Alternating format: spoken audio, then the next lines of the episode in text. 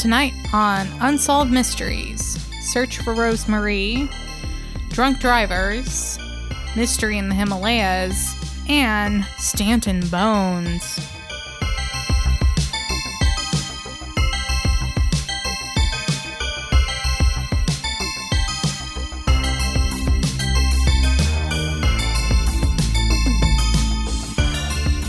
Hi, I'm your co host, Crystal. And I'm your other co host, Robert. This is Reenacted, an Unsolved Mysteries podcast. Mm, yes. Uh, Robbie, I think today's mystery is why did I put so much rum in the cocktail that I made before we started recording? This is going to be a really fun record. Yeah, yeah you made some sort of al- allusion to the, the drink you had made for Mhm. yourself before we Yes. started recording. I, I guess I didn't really quite pick Mhm. up on what you were suggesting. I, I guess the implication Yeah, was I you were too you were going to be too intoxicated to talk about most of these segments, or Um, no, I won't be too in- intoxicated. I I'll just be kind of intoxicated. okay. well, that might enhance the experience. I uh I made something here and I think even without alcohol you would really you would really enjoy it. Should I should I tell the, the listeners what the recipe is here for for this rum punch I just made? Uh, go ahead. Okay, because we got to fill some time at the top. Um, okay, so here's the deal, you guys. So it's two shots of aged rum. It's one half shot of Velvet Falernum, and that's like a spicy rum-based liqueur that they make in Barbados. It's one half shot of creme de, de creme de cacao, which is kind of chocolatey. Okay. Um, and then here, and then juice of one lime, Okay. a small lime, not like a big lime, like a small All lime right. and then and then two shots of pineapple juice, Hmm. and then I and then three dashes of Angostura bitters, and then you stir all that up, and then I put then I put it in a glass with a lot of ice, and then I fill up whatever is left of the glass with guava juice. So I really think the lime, pineapple, guava, Angostura bitter thing might be your jam, dude. It's very tropical. Okay. I, I could I could go for a tropical sort of drink. Um, I I, the, I mean, It's very refreshing. yes. Uh, so it's it's not like that weird. When I came down to, to visit you, we visit last time we Mhm. went to a food truck, and you Did we? yeah Oh yeah. right. Oh, uh-huh. that that was it's that was like our, that was our adventure that evening was trying to find a, a, a decent food truck we were cruising around Mhm. the streets of los angeles um yeah. we found one and uh, This is you're making it sound cooler than it was, but yes. i guess in my memory it was a really cool experience i guess that just i mean i, I guess everything's relative right so for me Right. that's that was like the hippest thing i had done in probably a year leading up Mhm. to that and probably in all the time since uh, wow. but Well, I mean, uh, we're pretty we're pretty lucky that like food trucks kind of fill the gap of um they're usually out later than most restaurants are open. yeah So if you don't want like fast, you don't want drive through, you don't want fast food, just like, oh, it's late, you're getting off work, maybe you've had something to drink. There's a lot of options. So we went looking for, I think, a very specific Mexican food truck. right that because And it, yeah. was, it had to be very particular because we and I Mhm, mhm. honestly I can't remember what we ordered, but I remember the food being very satisfying. um, yeah, the food was good, but then I made you drink or- horchata, Is that and you didn't like that that, that much. That's the name of that that that vile that vile liquid the the the, um, the I yeah, I think a lot of people like it. It's it like like a liquid sugar Their horchata was too sweet. I usually like the horchata a little less sweet, a little more spicy, yeah you know it's funny a more cinnamon, less sugar. Theirs was very sweet. did i did i tell you at the time that Hmm. heather anderson from our uh, the graduate program that we were both in uh, i can already hear the the Mm-hmm. the eyes of of people who came here uh not expecting us to talk about our backgrounds for some reason to to be rolling but you know what screw you guys Mhm. um for heather anderson from our, our graduate program uh i was helping her move one time Mhm. and she went to get me a You're a good friend. yes, and she she went to like get us some like drinks, and she got me one of those things, and Oh, it was oh god the, so i mean i think i think i'm not i'm just not suited for an o o uh, that that drink Or- horchata. yes Robbie, they have horchata in the town you live in. I guarantee it. It is not a foreign substance. oh they almost certainly do I i'll have to yeah, I'm I'm sure if you went to like uh what's the grocery store there? uh smith's Yeah, Smith's. I'm sure if you went to Smith's, there's a big box of Kern's horchata in the dairy section next to all the other juice and stuff. I guarantee you it's sitting there right now. you know if there is i will take a picture of it and put it on our social media and if you're interested in following us You- on social media we're at reenacted pod on twitter you can reach out to us at reenactedpod at gmail.com Re- reenacted Mhm. fan podcast fans on facebook and please give us five stars on itunes and if you're you're upset that we haven't gotten to the first unsolved mystery segment yet, just please just you don't have to give us a rating. Just stop listening right here. That that's fine. Uh, are we just? Is this the show over? Is that why we're doing? no, just uh, I just uh, saw an opportunity to get that stuff out of the way. Um, Okay, so we won't do it again later. no, maybe. Okay. Well, I feel like I'm a dog and you just moved the food bowl and now I don't know what to do. But uh Robbie, uh should we this is a really exciting episode, I think. Um Yeah, for for those of you who who are not privy to the behind the scenes magic, like I have he- had to like hear about the Yeti and how excited Crystal Mm. was that this was Mm. finally a segment involving Yeti. yeah, I'm I'm horny for Sasquatch, it's true. Uh but that's not what our first segment is about that we're going to talk about. But first, let's talk about let's talk about racism and interracial relationships in the 1950s United States. Let's start off on a huge bummer. So this is season 4 episode 17 just in case anybody's playing along at home. Yeah. With unsolved mysteries. Robert Stack episodes only. Fuck Farina. Fuck Farina. And I'm gonna throw you right out of that fucking window. Our first segment takes us to 1950s Buffalo, New York, and we learn about. Uh, well, before we even get to the segment, we get a like a 45 second long sort of background on why racism was really preval- prevalent in the that time frame. I feel like Unsolved Mysteries was a little Mhm. more due dil- diligent on explaining that than maybe they've been sometimes in the past. I you know, I will say there are there are certain blind spots Unsolved Mysteries has, but when it comes to civil rights era stuff, I I do feel like they've been pretty sensitive Yeah, uh, to, to things. You know what I mean? Like they they they are totally like totally racist against like Asians and Native Americans, but I I feel like I feel like African Americans get kind of a fair shake right. on unsolved mysteries. Yeah. God. Eh, okay, so, true. So we learn about um, relationship involving a woman named Eleanor Platt, who was a uh, a 17 year old high schooler, I I think. Yes. and she started dating a man named John Elias, uh, who was African American. Eleanor was white, uh, and even in Buffalo, New York, Well, they they're both still African American and white. To be clear, they didn't. This is not a story of metamorphosis. Well, yes, yes. This is not. Yeah, I mean, she uh, to this day, this this story is is like a lost love. It's not uh, some sort of med thing. Like people, people are swapping Yeah. races. Uh, why? You know, but you were you were right to say they were because they're both dead now. they are.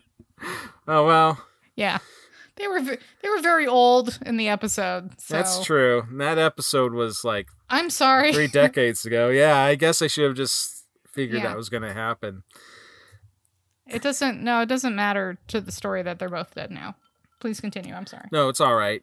We get a reenactment where they sort of are eyeing each other in a uh what would be the proper term for it? Not a soda fountain, right? Uh a a drug A diner? a, a drugstore diner? Drugstore? Is that what it is? It's a diner. Yeah. Sure. I don't yeah, it's it's you know, it's a diner there cuz like he's he he goes to I think what the jukebox and then he goes up to the counter where there's like a sign up above that says ice cream Mhm. and she goes up and they start talking and unfortunately at this period of time uh, the relationship was not uh, approved on by her family and apparently many others. Um, so we get a reenactment where he is coming by like what was it during christmas?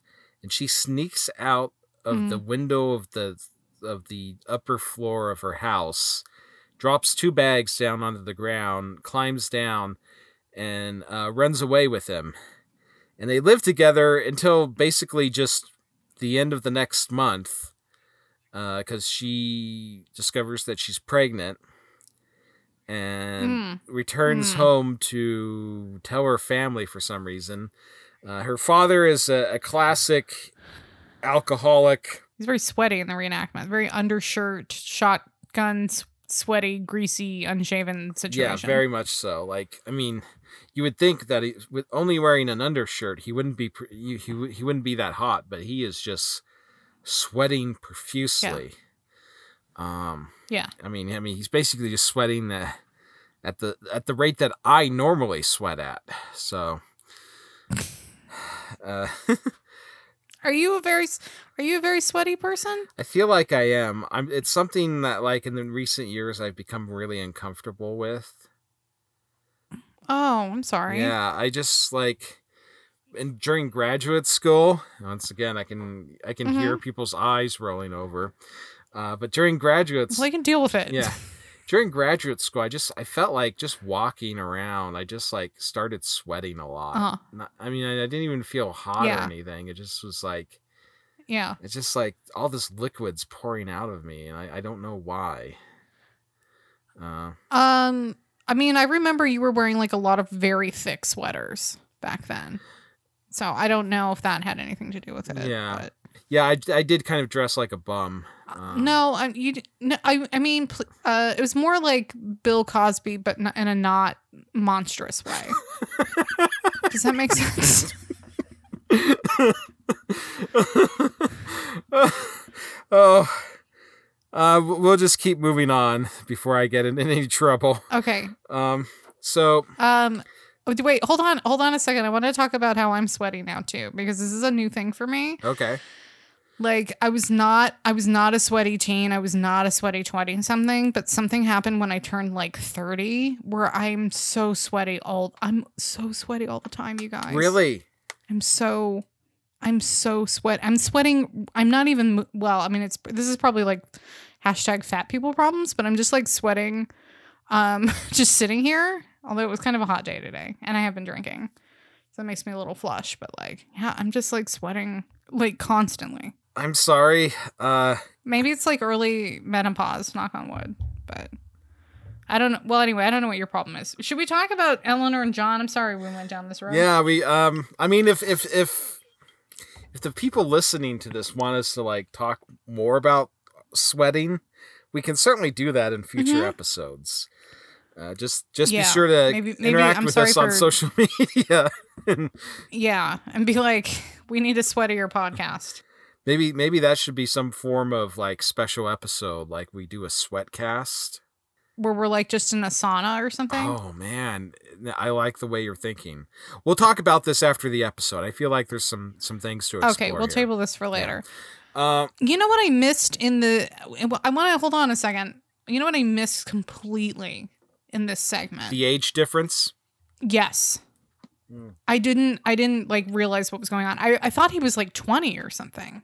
But he was like oh so he was a he was 28, I guess, if he was 11 He's years 11 older years than older than her. Yeah. Um, So I can kind of see where the racism aside, I can kind of see where the parents are coming from on this. yeah, admittedly, if um, the age difference is definitely problematic, to say the least. Um, I and, and what what was strange about it was like they didn't even have to wait that long for her to turn eighteen. Um, I feel like at Yeah. least some, not all, but some of the difficulties they ran into could have been averted if they just Mm-hmm. waited. Um, so Yeah. uh, yeah, so she goes back home and tells her parents the news, and the the sweaty father's furious, and he uh, they send her to a home for unwed mothers, another lovely Mhm. uh, feature of the 1950s.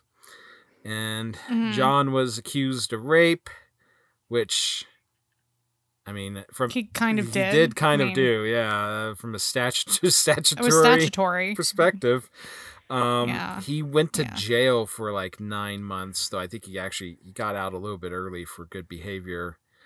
Um, so she like she gave birth to a daughter who they who she named Mhm. Rosemarie, and this was in the home for unwed mothers. And one of Mhm. those horrific social service people from the 1950s basically like coerced her into like signing away her kid Yeah.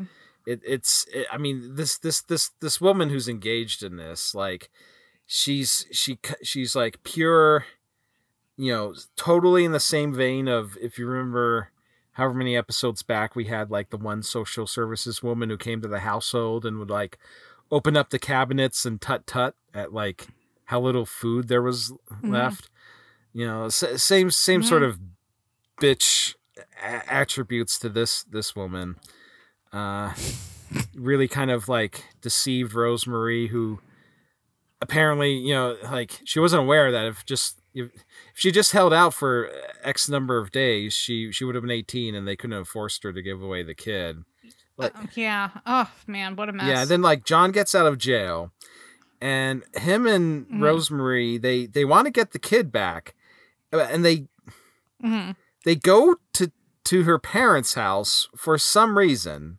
hmm I don't know why because Mhm. I can't even fathom Yeah, why I don't know either. why they would well I mean I think she tried to dissuade him but like why why there would have been the belief that this would have been a good idea and would have resulted in anything other than what we got which was the the father coming out on the porch with a gigantic shotgun um hmm and and basically running them off I do not know why uh, and then like Yeah. I wasn't clear. Like she, no, no, wait. I, I think I'm getting it confused. Like she got sent away to some some other weird place where they send unwed mothers, right? And that that after this, and that's when they got got. She had to sign away her kid. I mean, basically, they, they the the, the Hmm. legal system just like put the screws to them. Like when she was finally out of this Yeah. uh, uh, place. John had left Mhm. because he was being harassed by uh, pretty much the entire city. Uh, uh, Stack literally says he was run out of town. And what John says is just like basically anytime he was out, the police would find him and just be, you know, they they wouldn't charge him with anything. They just kept harassing him. Yeah. Um, I so I'm reading in the wiki here that Eleanor, after coming back to the parents, was sent to uh, for sentenced to a three year term at a juvenile center because she failed to obey their orders. Oh, is that what happened? I guess you could you get arrested for that. Okay.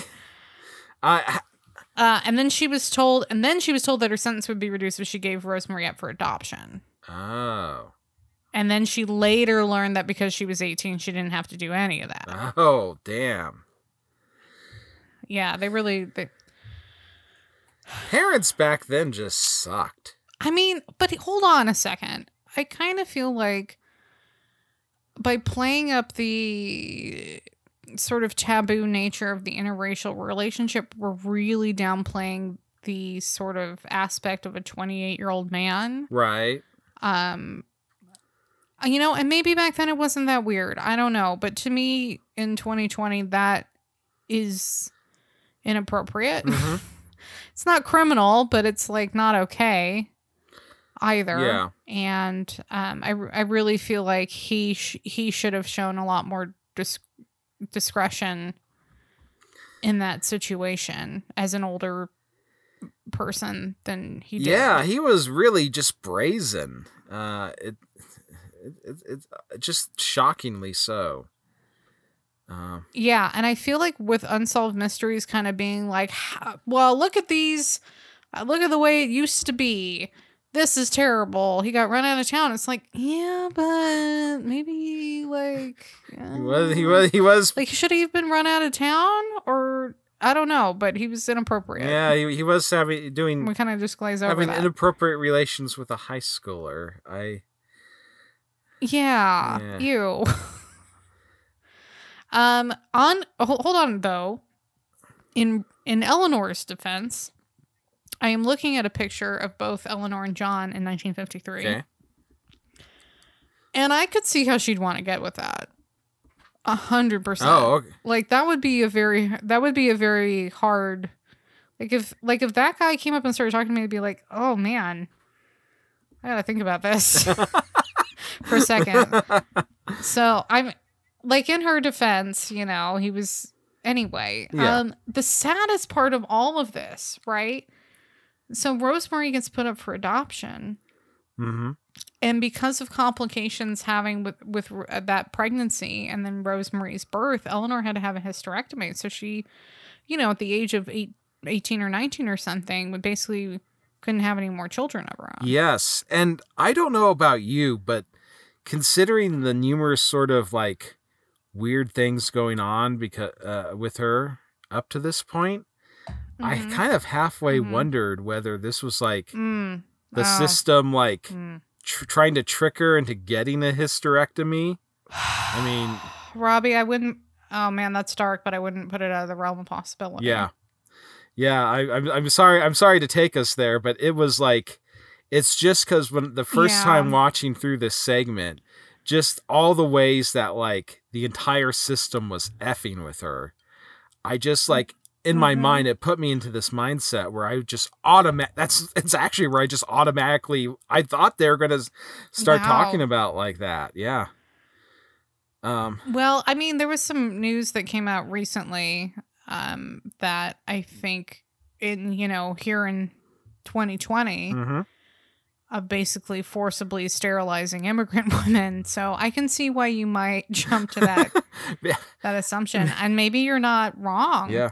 You know, I mean that's really dark, but I could, you know, and she, I mean, they could make a lot of arguments that she was mentally unwell or whatever, Right. and she shouldn't be allowed to have more children. You know what I'm saying? Yeah, that like yeah, stuff like that happen all the time. I mean, it kind of it, fucked up. it kind of feels like in the 1950s basically like like you know like if your husband felt you were just kind of like a downer all the time i mean he could basically just take you to like a hospital and be like hey can you give her like a lobotomy because like she's really bumming me out hmm Yeah, well, hysteria I think was still in the uh, diagnosis up until what, like the 70s. Or oh something? wow okay yeah yeah totally It was a lot later than it should have been. I'll just put it that way. I don't remember exactly when it, yeah people stopped having hysteria, but yes oh man, this, this sucks. Uh, so but yeah so uh unfortunately she uh uh she she wasn't able to have any more kids but when she married later on in life they did have four foster children and then uh, Yeah, john nice. married and he had a couple of children of his own and they eventually and this is where i, I like when i first started watching this segment i thought like oh this is going to be tried be trying to reunite the two of them but then like they, Mhm. very early on they're like the, you know the the two of them have c- clearly been found so i'm like wait what's going on and then i, I then the, Mhm. obviously rosemary came along uh, and the segment is trying to find her and this is one uh, yet another one of those situations where she is uh, found on the very night this episode aired mhm. uh, by like a coworker recognized her And this is where I Mhm. really got confused because how did the coworker recognize her? I, I have no I I don't know. There's not there's not I there's not there's no picture. It's not like here's here's what we think she might look like. I mean, um, but we get we get a, a sort of happy happy reunion situation. Yeah, I think it was pretty dope though that after all these years that Eleanor and John still seem to have a lot of love for each other. Yeah, I think whatever they had, despite the, I mean, my conclusion is whatever they had, despite the age difference, was probably real. mm-hmm. And, um, you know, society conspired against them. justifiably in some ways, not so much others. You know, this segment's been a real ride. It sure has. But let's move on to another segment that we'll just uh, get through real quickly. Unsolved Mysteries is on the search for a drunken driver who killed two people. Um, we get we get treated to a reenactment of John Constable and his wife Virginia as they're they're packing they're they're putting stuff in their car, getting ready for a three hour trip to go visit their their daughter in Mm-hmm. Jacksonville, I think it was Jacksonville, Florida. And uh, the segment goes by pretty quickly. It's just they're driving along, and we get a reenactment of a guy playing John uh, James no James White, uh, who is intoxicated. Uh, he nearly crashes into one car, swerves off the road, and then just hits hits the constable car just head on. Um, unfortunately, unfortunately, both both of the constables are killed. Uh, we get a reenactment of their daughter, like the uh, the state trooper comes along to Mhm. let her know what happened, and you know she's like, oh, you know, uh, the the real woman is relating how like at first she didn't think any, anything of it because she had called because she was worried because they weren't there yet. And so she figured, oh well, he's coming along to get some information, but no, he's he's come to tell her about this horrific vehicle accident. And Unsolved Mysteries really, really Mhm. reiterates many, many, Mhm. many times here uh, that, uh, unfortunately, unjustly, it often seems like the drunk driver in a drunk driving crash uh, Mhm. seems to survive more often than the people he plows into. Um, and then that's the case with Mr. White. He was driving with a 0.22 alcohol level, and Florida's limit is 0.1. Do you know how drunk that is? It is very drunk. I was just about to ask you because I'm kind of vague on this. How drunk is that? Um, I think you know, I think a lot of people, depending on their body composition, um, so the legal limit in California is 0.08. Um, and wow. so I think you know that you know that's different for different people. But if you're at 0.2, I mean, p- please, people, let me know if I'm wrong. But that's basically saying like a fifth of your blood is alcohol. if it's 0.2. well, right, that's the thing, right? Yeah, because if it's if it's 1.0, that would mean all of your blood is alcohol. Yeah, so he was very Mhm. drunk. Uh, but he like after a couple of days, he starts feeling fine because he just has a broken ankle, some broken ribs, I think a broken jaw. They talk about having to wire it shut. Um, but yeah, after a couple of days, like his his family's taking him on these walks where they sort of just roll him around in his wheelchair. And we get a reenactment of a nurse like being like, "Hey, wh- where are you going?" And they're like, "We're just taking him for a walk." Okay, but be back here in half an Mhm. hour. And then in the reenactment, the uh, James's family uh, help wheel him out through a doorway, and they they they they run off with James being pushed in the chair all, all the way. It, it's it would be comical if it wasn't such a um, horribly tragic background on on this case. Uh, that's basically it for the reenactment. We get an update. J- uh, James was captured. Uh, and then we get a text update following that where uh, you know he got sentenced to what, like a, uh, eleven years in prison, fifteen years probation, and he had to pay twelve thousand dollars to cover the burial expenses for the for both constables. You know, um, one of the things the white text update doesn't give us is where he was spotted. Actually, and it was it was in Burlington, Vermont, but guess the venue. Where did someone recognize him from? Just guess. Uh was it like was he at like a drinking celeb Mhm. a, a beer celebration or something? Uh, if by that you mean a, a bar, yes. Someone recognized him from their Oh. bar. Oh, really? so they were watching Unsolved Mysteries and it was like, oh, that's the guy who's in the bar all the time. Yeah.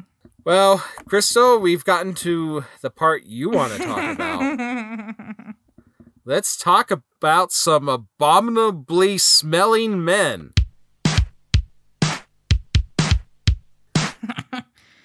uh yeah i think the the worst uh the worst of the men in this are all the um british thieves that visit the uh himalayas Man, you just coming out hot on this one like, oh god. because i have a lot i have like a lot of Yeah. and most of it's not yeti related i got i got pretty fired up by this Okay. by this uh segment um so unsolved mysteries kind of goes through this like this is what a yeti is and um like if like if you don't i guess maybe in in like 1992 probably it wasn't really in the lexicon i guess um yeah, I, I could I could imagine that like Bigfoot was a much more prominent, mhm.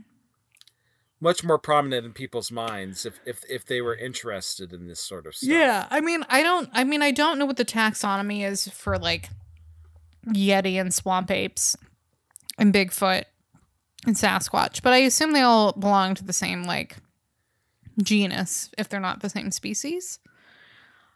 Um. Yeah. yeah. So. Anyway, um, so we get we get a, a, quick little talk from from an expert on the subject, at least an expert um, on Sherpa culture in the Himalayas, and he says, you know, when the when the first expeditions went out to the Himalayas from Europe, they came back with reports talking about um, this sort of hairy man who lived up in the mountains, and he was called the abominable smelling man because he smelled terrible. Yeah. And then that got shortened to the abominable man, and then it became the abominable snowman because he was he was in the Himalayas. So that's the etymology of that of Right. that whole term. so anyway, um, this guy Eric Shipton, he goes out. He's a you know he's a mountaineer, and um, when you go to the Himalayas today, as then, uh, you'll get Sherpa has become the sort of catch-all term for guide, like Himalayan guide in the mountains, but it's actually like, um, I don't know, a just a, it's a culture. It's the people that live there. They're all Sherpas, so not all of them are guides, is Right. my understanding. Uh, so the Sh- Yeah. the Sherpas took this guy Eric Shipton out, and he came across this set of tracks. Right, one footprint was like really huge, and they show a photograph of it on Unsolved Mysteries. Um, it was uncharacteristically wide, even for an ape, and uh, he took Mhm. a uh, he took a ca- like a plaster cast of it from the snow, but because it was like snow, it was kind of like melty. So like the the the footprint Right. cast is kind of I don't know weird. and to me that Yes, to me it looks it- like maybe it was just like a regular footprint of an animal, but because it was in snow, it kind of like melted, and so then it's it distorted it and made it look weird, Yeah. and twisty. yeah. Um, so, but Shipton didn't have any very good photographic equipment. Um, anyway, so that was 1951. 1957, a Texas oilman, and I shit you not, the oilman's name is Tom Slick. I laughed so hard when they said what his name was. I, I couldn't believe it. No, I mean that's just if you wrote that in a movie, people would people would say you, re- you have to rename the character. yeah, they- yeah, yeah. The, the the the editor would the the the the, the, the screen, editor would look at that, and be like, no, no, you too on the nose. you can't give a character that ridiculous No, of a you cannot name. do that. But he was real, Tom Slick, uh, and he went out with Peter Byrne, Yeah. who is a fellow. I think they actually interviewed him in the segment. Yeah, he was the British guy that was doing most of the talking. Yeah, he was. Yeah, he was the. Um, he- yeah, the one they were primarily interviewing. Uh, so they dis- they set off explicitly to find the Yeti in Nepal. So Byrne's whole thesis is because the Sherpas think it's knew the Yeti was a real animal that it had to be real, and because there was a whole like mythology around it. Um, so Byrne goes up there and he he starts showing pictures of you know various apes and you know primitive man and other humanoids. Um, and then the sherpas kept pointing at the the picture of the primitive man. I mean it's not a picture it's like a drawing obviously we don't have photographs of Right. right. of of homo erectus but It's not. It's not an actual picture of a Neanderthal. um, these were all just drawings. Anyway, so the Sherpas kept pointing at the the picture of the primitive man and declaring that it was the Yeti. Um, and so the you know the description of a Yeti is it's it's human like, but it's very hairy. Obviously, it smells bad. Um, the they say that the face doesn't have hair on it, or the face is pale and it walks fully erect. So it's you know basically what you know a, the story of the Bigfoot. I think. Um, so uh, later on the expedition, Tom Slick and the guides, the Sherpas, discover there's a bunch of tracks. This time they're in mud, so it's a little bit different than the snow. You know, and so they take a plaster cast. Now, did it did it look to you like they were filming uh, the Sierra Nevadas for Nepal? You know, I didn't pick up on that, but that would probably make more sense that they were not actually going to go out to Nepal to film the reenactment of this. It's just like I mean, there's some scenes where they're like, I guess in the lowlands of Mhm. Nepal, and it's just you know it's brush, Mhm, uh, like sagebrush, Mhm, mhm. and uh, there's there's a little bit of snow around. mhm. Um, and it's just like I got the feeling they just drove east out of LA Mhm. and went up into the Sierras to, Yeah. to film some of this. That's likely. It's probably just up at Mammoth or something. Um, right.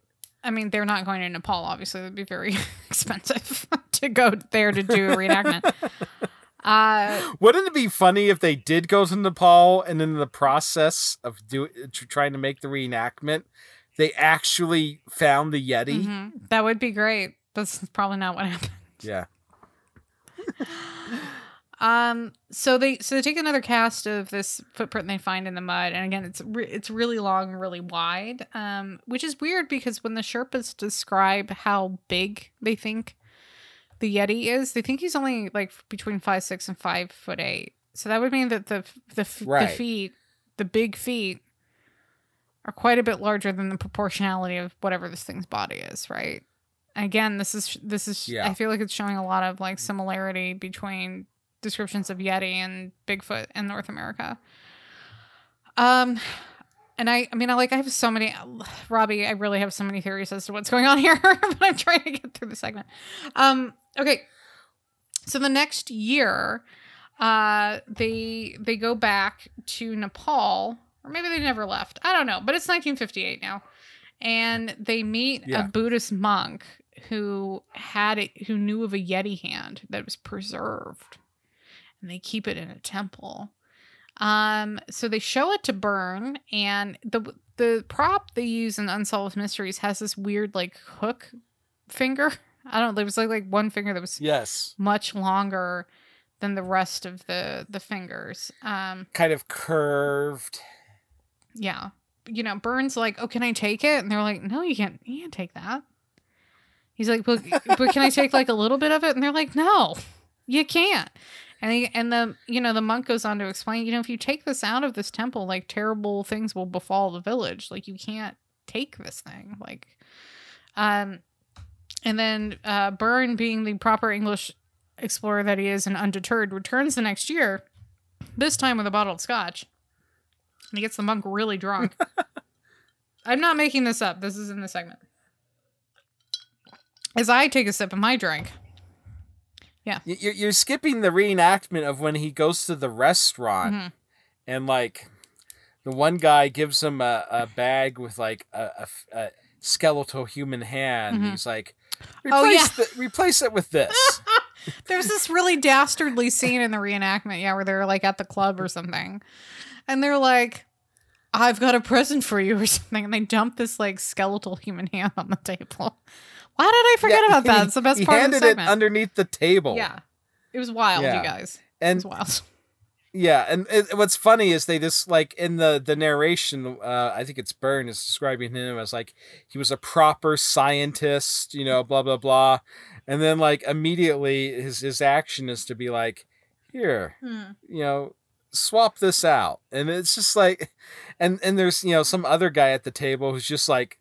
I can't remember what he says, but he makes some joke and is like, ha ha ha, ha, and they all like ha ha ha it up, like, um, it it just sort of like I think it that's that scene more than anything like conveys the sort of attitude that you that was making you come into the segment really hot. Just sort of like this like Yeah. oh well we can just we can just pawn off this this human hand on them and they won't know the difference. Yeah, I mean, there's there's so much like bad colonialism going on in this segment. It's so bad. Uh, so yeah. anyway, so Burton goes back. He gets the monk drunk. Monk passes out. He takes. Uh, he doesn't steal the whole hand, I don't think, but he removes one of the fingers from the hand in the temple and then replaces it with a Yeah, yeah, because it was there's talk of it later of, of uh, the sample from the temple being all wired up. Because Sir Ed- Edmund Right, Hillary right. is it Sir Edmund Hillary? He goes yes. later on to examine. You know, he's on his own thing, but he's like, we're we're going to see about this Yeti thing. So Sir Edmund Hillary shows up at this village at some point and examines the hand. It's like, you know, the fuck is this? This is all wired up. What are pe- what are people talking about? So Sir Edmund Hillary is just like dismissive of the whole situation. Um, which he probably rightfully so. But uh yeah. so so Byrne's got the the finger and he takes uh, a tissue sample and um gives it to this guy George Dr. George Ag- Agogino. Um in the f- Sure. he does this in the 50s, right? So he, so Dr. George has got this sample on his desk. And then it stayed in his desk for 30 years. And then Unsolved Mysteries got involved. and there were they got their their their team of crack uh, scientists on it, and so they give the tissue sample, somehow get it out of Doctor George's drawer, and uh, Yeah. they give it to the University of California. And uh, you know, of course, the results are inconclusive because God knows what this thing actually is. And Mhm. You know, it's been in a desk in an envelope. It's not been well preserved. And before that, it was in a temple in Nepal. Like it wasn't like it was in a you know a, a good sciencey situation for analysis. Right, right. Yeah, I mean, no, no, technically this, this- this was not a Uh, I'm sorry. um. So the so the University of California examines it, and they're like, "This is we don't really know what this is, but it's probably human tissue." Uh, and then so on and so forth. Um, you know, Yeti reports have always continued. Um, the Unsolved Mysteries mentions a photographer named Kurt Fritler was camping up high up in the Himalayas, and he heard a loud, like a loud call. Um, and then he heard this thing move around and and his campsite, and then coming closer and farther away from him. Uh, Reinhold Messner. Whoa. yes. Wait, I need to talk about Reinhold Messner for some for for. Okay. Here's the thing: I recognized the name, and I didn't know why I recognized the name Rein- Reinhold Messner. Oh my god. I, I am eagerly anticipating the revelation you're about to present to me. And I just realized where I recognized the name from because there is a Ben Folds 5 album, the second one they put out, called The Autobiography of Reinhold Messner. I That's named after this guy. I I Wow. will confess, Crystal, I am not familiar with Ben Folds Five.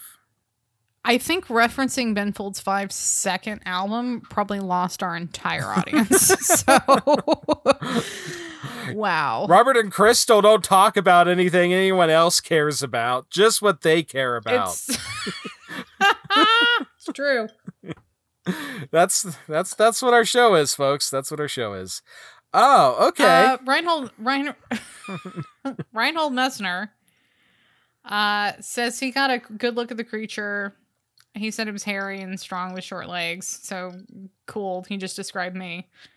Um, the body was.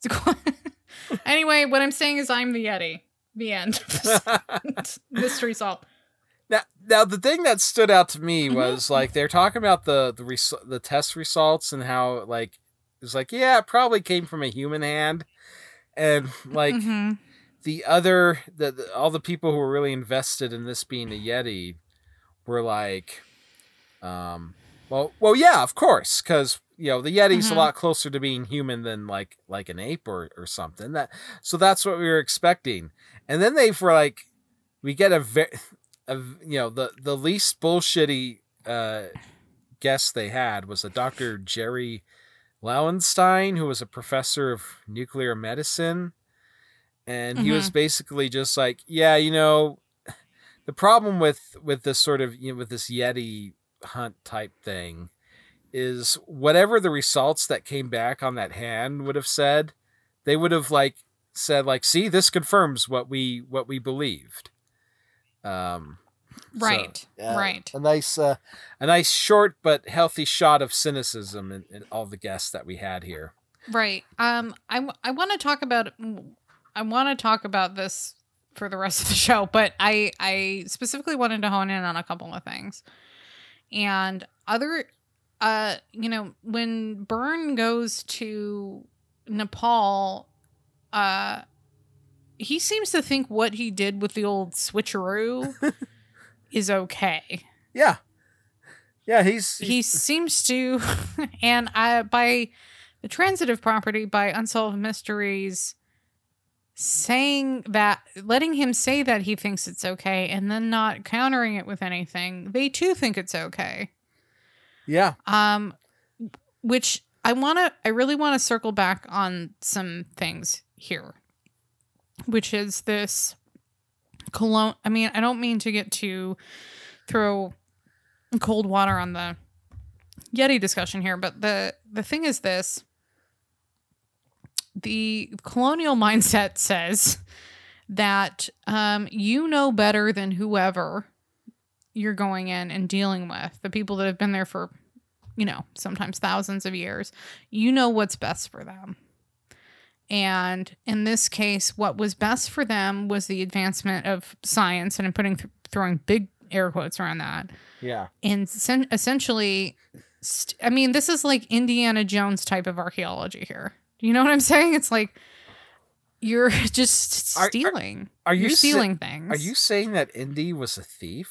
yeah that is what i'm saying That's fair. and i'm saying most and, mo- and what i'm saying is most of archaeology was thievery for a very very very long time and um you know there there are protocols around it now when you're doing work in a culture or a land that is not your own Hmm. there are things uh you know legal things uh and and laws around you know there's antiquities acts for a reason right because you know the many cultures especially the british kind of went around the world and just started stealing shit to fill their museums or their their freak shows or their curiosity rooms or or whatever victorian ideas they had about and they knew what was best and Yeah. anything was theirs to take so part of that assumption is that you know native peoples in this case the sherpas are either honest to a fault naive eager to please whatever.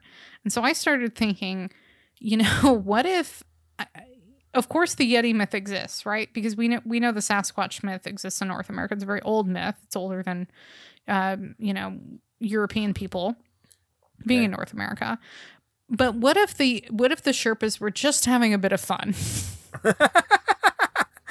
This was a, a, a long game, deep prank uh, that they're like, Mhm. man, this, th- like let's just let's just see how far this prank goes when we tell them this. You know, we'll tell them a good Yeah. a good story and see whether they believe it, and they just to this day they still believe it. Yes. I mean, I mean the the Yeti myth exists, right? But maybe no one's seen a Yeti for a hundred years, and so you know the Sherpas are sitting around there. They go, "All right, here comes here comes some more," and they say, "Let's just have a bit of fun with this one," you know. And so they know that the the tracks that they're seeing belong to some kind of animal, or they're they're you know the the tracks are have been melted or altered in a way by natural forces that they're probably just somebody's foot, but you know, they know what the snow and the mud does to things at that elevation with the with the uh, you know, thawing and freezing cycles. So why why not have a bit of fun? And I th- and I think this this whole segment kind of it, it perpetuates the idea that native people or indigenous people aren't intellectual, don't have a sense of humor, aren't capable of lying themselves, aren't agents in their own lot. You know what I mean? It's just like they're But- they're treating but- the Sherpas like there's they worship a mummified hand at a temple. but also have like You know? some sort of connection to some sort of hidden secret truth and stuff. Right. Yeah. Right. Um, right. yeah, so well, I I- mean, maybe that maybe maybe the hand belonged to like a really important Buddhist monk. You know Hmm. what I'm saying? Like, and Right. that's and it was a relic and it was sacred to that village, but like it wasn't a yeti. You know, when, when they're interviewing um Mr. Uh Byrne, uh, Peter Byrne, like when when he after he you know, after they show the reenactment of him doing the swapperoo on the on the finger cuz he cuz he Mhm. was of the opinion that they would notice if he just swapped out an entire hand. So he's like, but they won't Mhm. notice notice if it's just a finger. And like they're interviewing him and he's talking about like, you know, the aftermath of that. Like well, and the thing is, is everybody was perfectly happy. They still had their hand. We had our finger. Everyone was happy. It, it was like, it was, it was just sort of like this, you know, like complete ra- just just this rationalization and just Mhm. you know just like yeah like like uh, like just whitewashing of of of i mean he stole he stole he stole a finger Mhm. i mean i Yeah, he stole. yeah it's thievery. There's no getting around it. Yeah, yeah but what probably what he stole was like somebody's uncle's finger. right So why why are they telling people that this that somebody's uncle's hand is like a yeti hat. It's I- i'm curious how that like came about um i mean was it just like somehow a hand came in their their possession and it just you know the situation evolved from there was somebody's uncle like Mm. did he th- did he think it would be a good joke to like pretend to be a yeti and Mhm. and and he set up some prank and it uh, it went horribly awry. Um, Mhm. I'd be really interested to know the answer. Well, I think maybe, just maybe, if they'd gone in there with maybe a different attitude, they would have gotten better answers from the Sherpas. Hmm, perhaps, perhaps indeed. And I think what they probably would have found is that the Yeti exists in concept, but not in reality, and the Sherpas know that. Yeah. Yeah. I mean, um, I mean, it's like if you go anywhere, like if you go to Can- uh, Canada, what was it? Was it in Saskatchewan? Where was that lake with that little monster, that sea monster? Okanagan, Okanagan, yeah. Lake Okanagan. every every every place has its Pokanawan. Okanagan. Ogan Ok- Okwa- oh, Ogan whatever. oh, Ogan Okanawan. Yeah, but the difference is those weird Canadians think he's like whatever that sea monster is is real.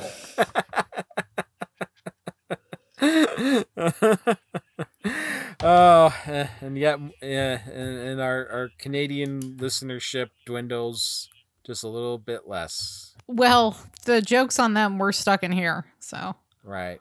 I mean the jokes on us. yeah, yeah. I guess. Ah! We got one we got one more. in this episode. Yeah, it's also involves bones. It's more bones. Hooray. So, Crystal, tell us about the Santa Cruz Islands. I'm, you know, I'm ready to talk about um, Dr. Carey Stanton. I'm ready. And here's why. Uh, unrelated to Unsolved Mysteries about a year ago, I watched a docu series on the Channel Islands, and the Channel Islands are they're I think they're mostly national park now. But they're an archipelago off the coast of Santa Barbara in California. And they're kind of they're kind of wild and woolly, shall we say. So um you know, I'm reading the I'm reading the wiki about Dr. Carey Q Stanton. And anytime I see the phrase lifelong bachelor, I immediately assume something about that. Okay. And then given given his other sort of eccentric proclivities, I th- I think it might be like a like a Lindsey Graham situation, but I don't Oh. I don't mean that disparagingly. And if you know, you know what I'm talking about, and if you don't, you don't, and I won't explain it. So, Dr. Carey Q Stanton, uh, he was a big New York City doctor. and he moved uh, and started a ranch on Santa Cruz Islands. That's one of the Channel Yes. Islands in 1957. Um, I guess his dad had owned the island. Uh, he bought it. You know you could just like buy islands? I man, I really wish He- I really really wish that was a thing. I I I would really like to have an Yeah. island. you can actually. Oh, okay. There's like a buyanisland.com. You there's some islands for sale. I saw a really nice one. It was like in a lake in Germany and it was like a summer camp situation. It looked Oh. really nice. Uh yeah, that was early in quarantine when I was trying to buy an island. uh moving on. Okay. So uh so D- Dr. Stanton Jr. moves to Santa Cruz Island cuz he's given up the big city life and uh and uh, I guess there's a bunch of feral sheep and whatever the hell else out there. It's just real wild Yeah. and crazy.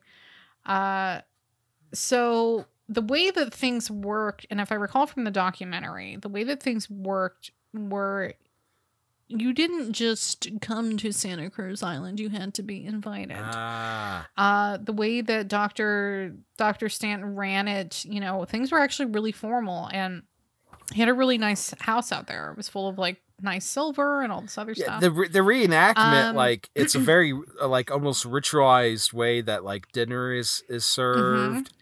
Um with- then they like at a precise hour they then retire to a like a drawing room where like the dessert is is only Yeah. ever oatmeal cookies. And he always goes to Mhm. bed Yeah. precisely at 9 p.m. I I have to say I admire the hell out of his lifestyle. It's amazing. I, I mean, Like make, getting people to come to you on an island and then being and then being and then having them follow your weird shit. Like that is the biggest power play. I I have to admit, when I was watching the segment, I kind of like was was envious. I was like, man, I would just love to be Mhm. like just that like that sort of rich eccentric. Um, that Mhm. you know, just like you know, just does things by a different beat. Absolutely. Yeah. Absolutely. Um, unrelated to this segment, if I'm re- rem- remembering correctly from the documentary I watched, is that in sometime during the late 70s or 1980s, one of the members of the band, the Eagles, Okay. started was called to Santa Cruz Island. He was like summoned. And so like the Eagles were like hanging out there or something. And um whoever it is, the guitarist or I don't know. I don't know who's in the Eagles. It's not I think Don Henley's in the Eagles and it's not that All guy. right. Anyway, he got to be pretty close with Dr. Stanton and sort of entrusted with preserving the nature and undeveloped sort of uh, vibe of the island. So like there's like one of the members of the Eagles is part of the Channel Islands like conservancy Yeah. or something. And the conservancy is is uh what runs the ranch to this day. So Dr. Stanton because he was a lifelong bachelor, he left all of his money basically in a trust. And so the island is preserved. Like you can go there, I guess, Okay. and visit. And there's like feral sheep and eagles and whatever the fuck else. Uh, okay, so that's not the unsolved mystery.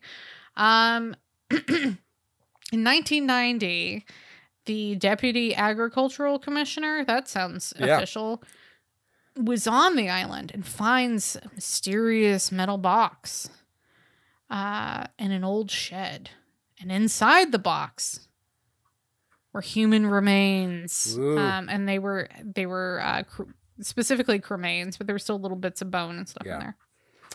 Um, and then the Sa- Santa Barbara County coroner found some clues, and in the remains, weirdly, uh, was like a like a clothing fastener from the 1940s. There were several false teeth from the 1950s. There was a diamond, and we get to see all of this in the reenactment, which is Yeah. really exciting because they're like sifting through the ashes. Uh, and then there's a diamond diamond in uh, eternity ring that was made f- before World War II. So there's like all these things from different eras.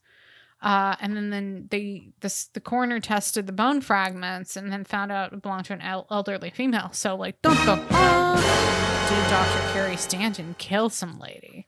Uh, but that doesn't seem likely, and I don't think he did. Most importantly, I don't think he did because he was hanging out with he was hanging out with the Eagles Right. and making the Eagles do his weird Yeah, dinner right. thing.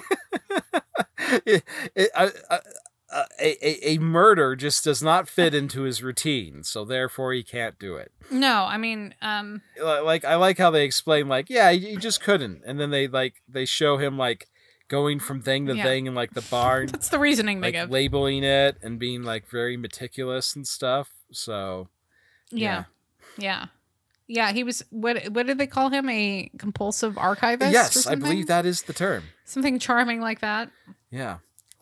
Yeah, so he put labels on everything. Um, so yeah, we don't know who this woman is. They think uh, the coroner thinks she died after World War II, um, which doesn't really narrow it down between after World War II and 1990. Yeah. Well, after I guess Dr. Stanton died in 1987. Right. So between the end of World War II and 1987, who knows? Uh, and so to this day, the Conservancy is trying to figure out what do we do with this box of ashes of remains. Right, because they they want to do Um, whatever would have been the appropriate thing to do with th- this. Like, uh, you know, if if the person would have preferred to be buried on the island, do that. If if not, try. You know, just 'cause- I mean, as because we because we all have like a preference for what to to what we want done with our remains. I know there's only one Mhm. thing I want done with mine, so Oh, what's that? um, if you want to know, I'll tell you after the pod. I, I I think it would be kind of a downer if I explained the full thing to our audience. Oh, can I tell them what I can I tell them what I want? Because mine is Okay, silly. sure. I'm looking forward to this. Um uh I you know, I have I have a lot of I've thought I've thought a lot about it, honestly. And um I I mean after you're done like harvesting what the organs and stuff you can get out of me, like go to town, I am dead, I am not using them anymore. Uh I would like I would like to be cremated and then I would like my ashes to be like shot out of a cannon. I feel like you've told me um, this before because this is starting to sound familiar. I might have talked about it on the pod before. I might have talked about it on the pod before, or, or told you. So, but I would like my remains to be shot out of a cannon, but very specifically, they have to be shot out during the crescendo of the Frank Sinatra song "My Way." um. So when that song reaches its peak, that's when I want the cannon of my ashes to be shot Yes. off.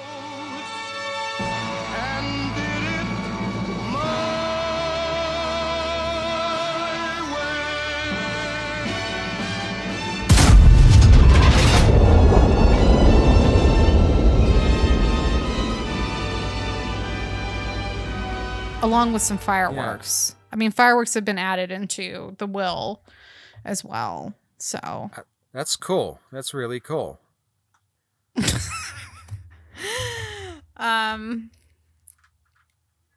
you know, and I imagine anyone who who you know I has managed to outlive me at that point, attending that ceremony, they're going to be like, this is a little bit extreme. at least, at least people, at least you know, your wishes will be known. It won't be like, you know, it won't be John Goodman saying like, in accordance what with what very well might have been his last wishes. I uh, no. well, now this is this is on the public record. I've made it clear what I would like to be done. Um How so, you know, but here's the th- here's the th- here's the thing as we're all learning about dying wishes is you're dead and uh we can kind of just do whatever we want after you died. man, I think I think like if there's any rumpers who are still alive, you know, not confined to like a nursing home, like get them out to the funeral too, Mhm. and we'll give each of them like a bottle rocket to shoot off. Uh, uh, yeah, Fantastic. Let's burn all of what is left of California at that you point. better down. believe it. Uh, because I'm at yeah, I'm because I'm dying here, baby. Uh, all right, Robbie, listen. We did we did it. We we did it. This this uh, this episode was much better than the last one. I I like I like this one more. Yeah, yeah. I mean, we as always, we as podcasters are delivering a plus material. However, unsolved mysteries can kind of fall short from time to time. But I really did like this episode as well. I mean, it had a I I had proposed at the beginning of this we only t- we were gonna break format. And I was like, let's just talk about Yetis, and then you were like, well, hold on, there are some things to be said about the other segments. And I would have been remiss not talking about the Stanton bones. Oh man, yeah, you you you gave So- some good insights into those bones. Um, yeah. Yeah, yeah. So, well, we have some we have some plans to like go camping next year on at the Channel Islands. So, You, you know, I'll follow up. you I'll and Dave are going to go camping on the Channel there. Islands. Yeah, yeah. Dave Dave uh brought it up. I don't know a couple weeks ago that it's something he wanted Oh, to that's do next awesome. year, probably Yeah, in the you- you spring. guys- So, Yeah, do do that. Um, and and and find out, solve We the will. mystery of the Stanton bones while you're there. we are going to solve the mystery of the Stanton bones while we're there and fight some feral sheep while we're at it. Well, next week we have a very special edition of Unsolved Mysteries coming up. Well, not with well, not with next week for this pod. That this, the, now that'll be two weeks from now. But the next episode of Unsolved Mysteries uh, is apparently going to be the 100th episode. Yeah, which is weird because we're only on episode 68. and I know that we like we in a move that still confuses a lot of people. We skipped Mhm. like the second half of season one, but even factoring that in, we I think this is just Yeah, I don't know how we're at 100. um I think this is just the, that weird sunrise, you know, chop chop job that they've they've done on on some of this. Uh, because I actually hmm I went I went ahead and I, I checked out the the next episode real quick because they didn't really tell us what was going to be involved. Uh, and I Mhm. don't I don't know. I don't think it may not have been the next thing in the broadcast order or what, but the thing was. In this, at the end of this episode, they said that it was going to be a two-hour long episode, the, the, a special celebration. Um, Mhm. but like this next episode's only forty-five minutes long, though maybe it's uh maybe Mhm. they broke it up into a two-parter or something. But it does look like Hmm. if it's if it's you know a special episode they're doing, they did they did pick well because there's a UFO segment and a Mm. ghost segment. Mm. So Mm. yeah, double double your pleasure. Um, I we will. yeah. So We will. um, yeah. So we have that to look forward to on on, on our next episode. Excellent. You know, it might be Unsolved Mysteries 100th episode, but it, you know what? It's going to be our 69th episode. Nice. It's going to be a special no. celebration for both programs. yeah. Um it's it's really going to be something. We need to think about how we're going to celebrate that. So um, this is a um, once in this is our this is a, it's only going to come around once, Crystal.